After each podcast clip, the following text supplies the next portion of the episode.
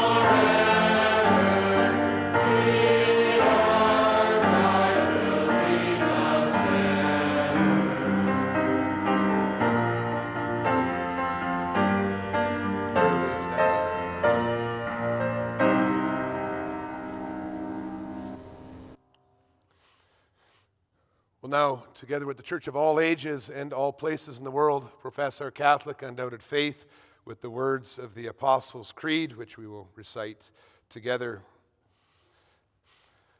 I believe in God, the Father Almighty, creator of heaven and earth. I believe in Jesus Christ, his only begotten Son, our Lord. He was conceived by the Holy Spirit, born of the Virgin Mary, suffered under Pontius Pilate, was crucified, dead, and buried. He descended into hell. On the third day he arose from the dead. He ascended into heaven and sits at the right hand of God the Father Almighty. From there he will come to judge the living and the dead. I believe in the Holy Spirit.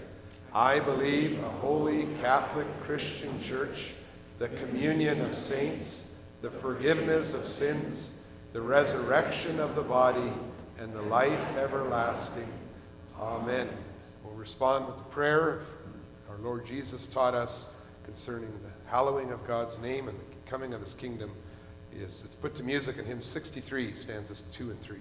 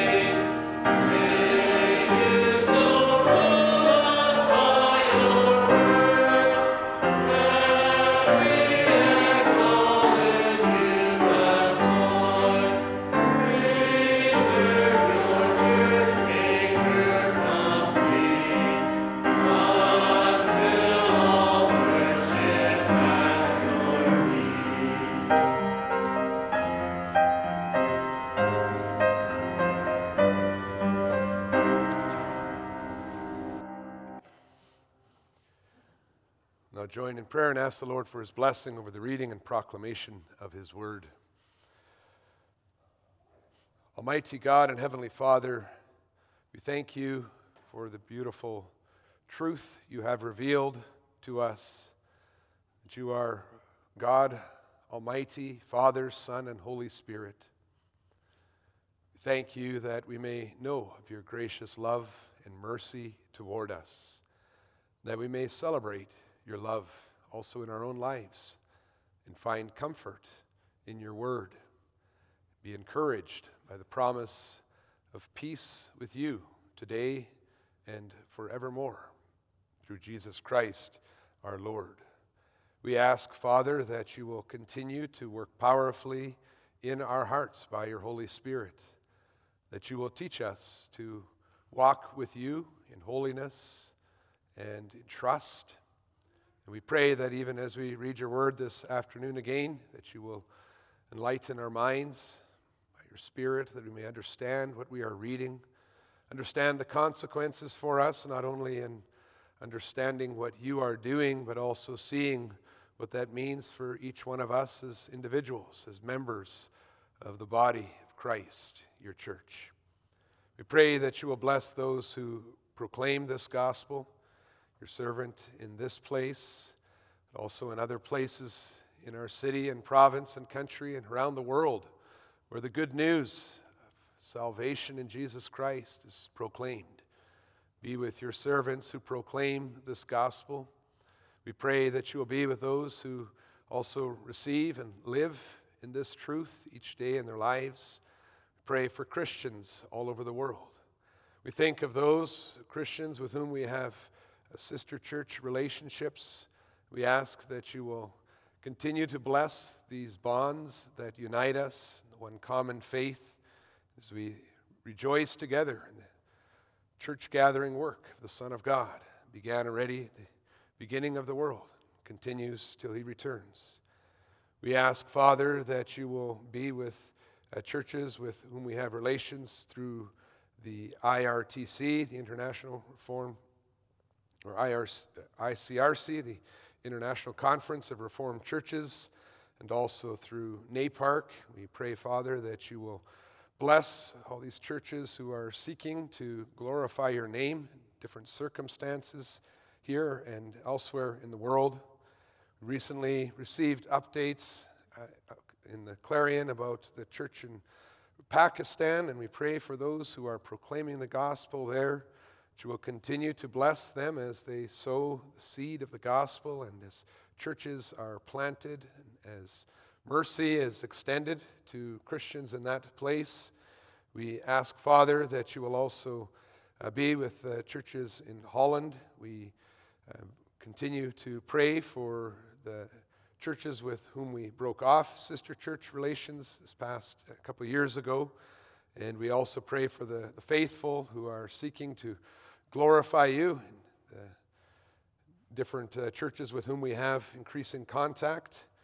Lord, we realize that all these things are in your hand, and it is our prayer that you will help us to remain humble, to remain committed to your word, to be faithful in our teaching and in our lives, that in all these ways, O Lord, your name may be glorified. We ask that as we uh, hear from your word this day, you will guide us by your Spirit in this truth. In Jesus' name we pray, amen.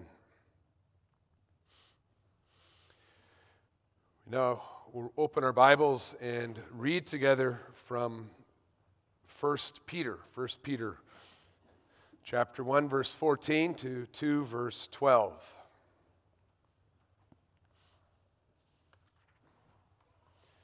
If you're in the building this afternoon, you can find uh, First Peter in the Pew Bible on page one thousand fourteen.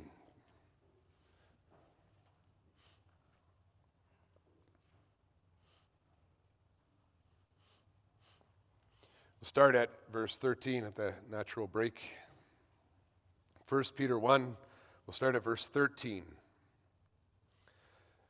Therefore, preparing your minds for action and being sober-minded, set your hope fully on the grace that will be brought to you at the revelation of Jesus Christ. As obedient children, do not be conformed to the passions of your former ignorance, but as he who called you is holy, you also be holy in all your conduct, since it is written, "You shall be holy, for I am holy." And if you call on him as Father who judges impartially according to each one's deeds, conduct yourselves with fear throughout the time of your exile, knowing that you were ransomed from the futile ways inherited from your forefathers, not with perishable things such as silver or gold, but with the precious blood of Christ, like that of a lamb without blemish or spot.